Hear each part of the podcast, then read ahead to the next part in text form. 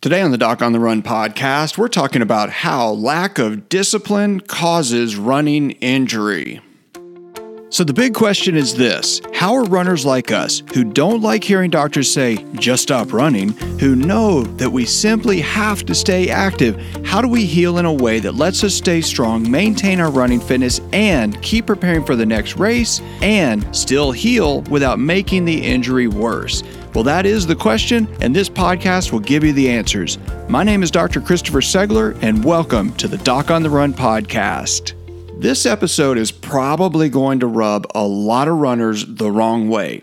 No runner wants to think they lack discipline. Running is all about discipline. Running is about getting up early in the morning, about going for long runs in the dark, running when it's raining, running when it's hot, running when you just don't feel like running. And so, for most people who are runners, we feel like and we believe that we have lots of discipline. We do what most people will not do, and that's why we can run and we can do events and finish them successfully. So that's why I say this is going to bother a lot of people. So if you're offended by this, I'm sorry, but you have to really think about the reality of it if you're injured. When you get a running injury, you have to identify every single thing that could be contributing to your running injury.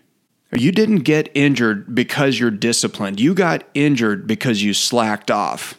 A lot of doctors will take offense at this too. They'll say, well, no, runners actually run themselves into the ground and running causes running injuries. They run too far, they run too much, and they hurt themselves. That's why they need to stop running.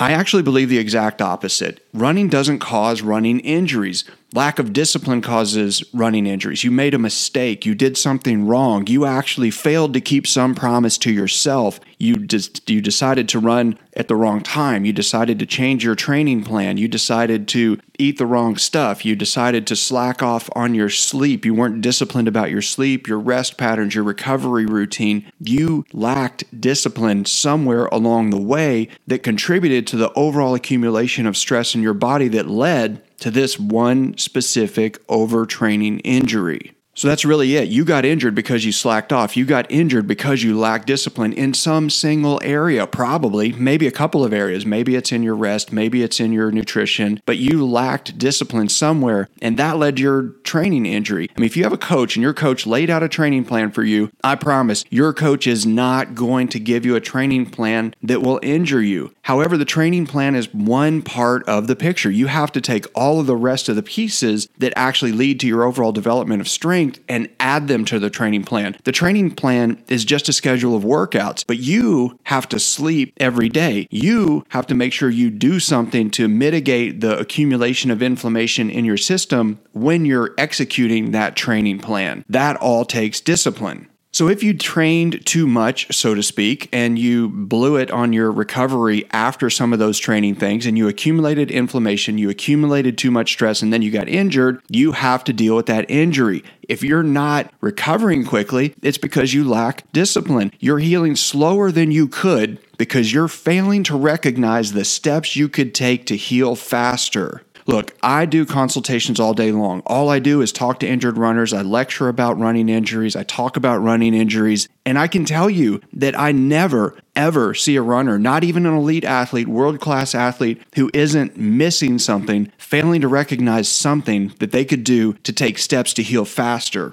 And the truth is, every single one of them lacks discipline. They're just not putting in the effort to figure out those additional steps they could take to heal faster. So, if you want to feel faster, you have to look for the work you can do right now. And that's the problem is that doctors tell runners the opposite. We tell everybody just cut back, just stop, don't move, just rest, just heal, just recover, just take care of yourself. And that's not really recovering. That's just waiting for some magical passive process to take place. Don't ever forget, recovering from a running injury is an active process. You have to do stuff to heal faster. There are steps you can take both in moving, in healing, and recovering that include things you can do. That means sleeping more deliberately, eating more deliberately, hydrating more deliberately, making sure you have the nutritional supplements in your system to help feed and build the healing process, looking at how much protein you're taking in. All of those things are not part of what doctors talk about when you see them. So you have to be disciplined. You have to find those things. You have to find the additional steps and the additional work you can do to speed up your recovering injury, to speed up the healing of your running injury so you can recover faster and get back to running. Whether you just went out for a long run today and started having pain, or you're just getting back to running and you're concerned that you're going to re injure yourself, you may not really know the best way to keep track of the pain and weird sensations you have when you start ramping up your activity.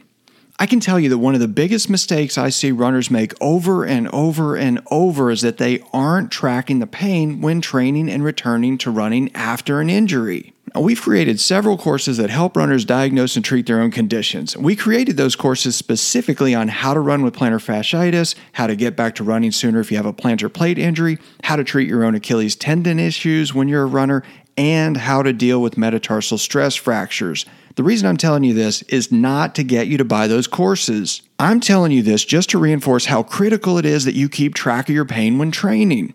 Think about it. You already track your pace, your heart rate, your distance, maybe even perceived exertion, and all those other statistics that help you stay on track help you in your training. If you've had a history of injury, whether it's now or in the past, you need to track your pain and discomfort so you can make the appropriate changes in your training plan. Tracking your pain is crucial. Now, I actually made the very first lesson and the very first action step in every one of those courses we created to help runners figure out how to diagnose and treat their own injuries. Well, that step is tracking your pain.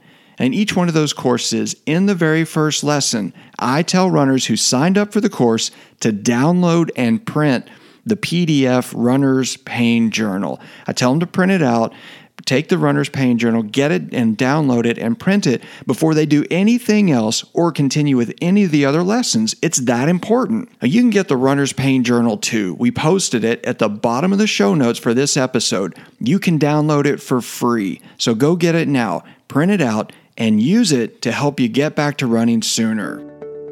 If you have a question that you would like answered as a future edition of the Doc on the Run podcast, send it to me and then make sure you join me in the next edition of the Doc on the Run podcast. Thanks again for listening.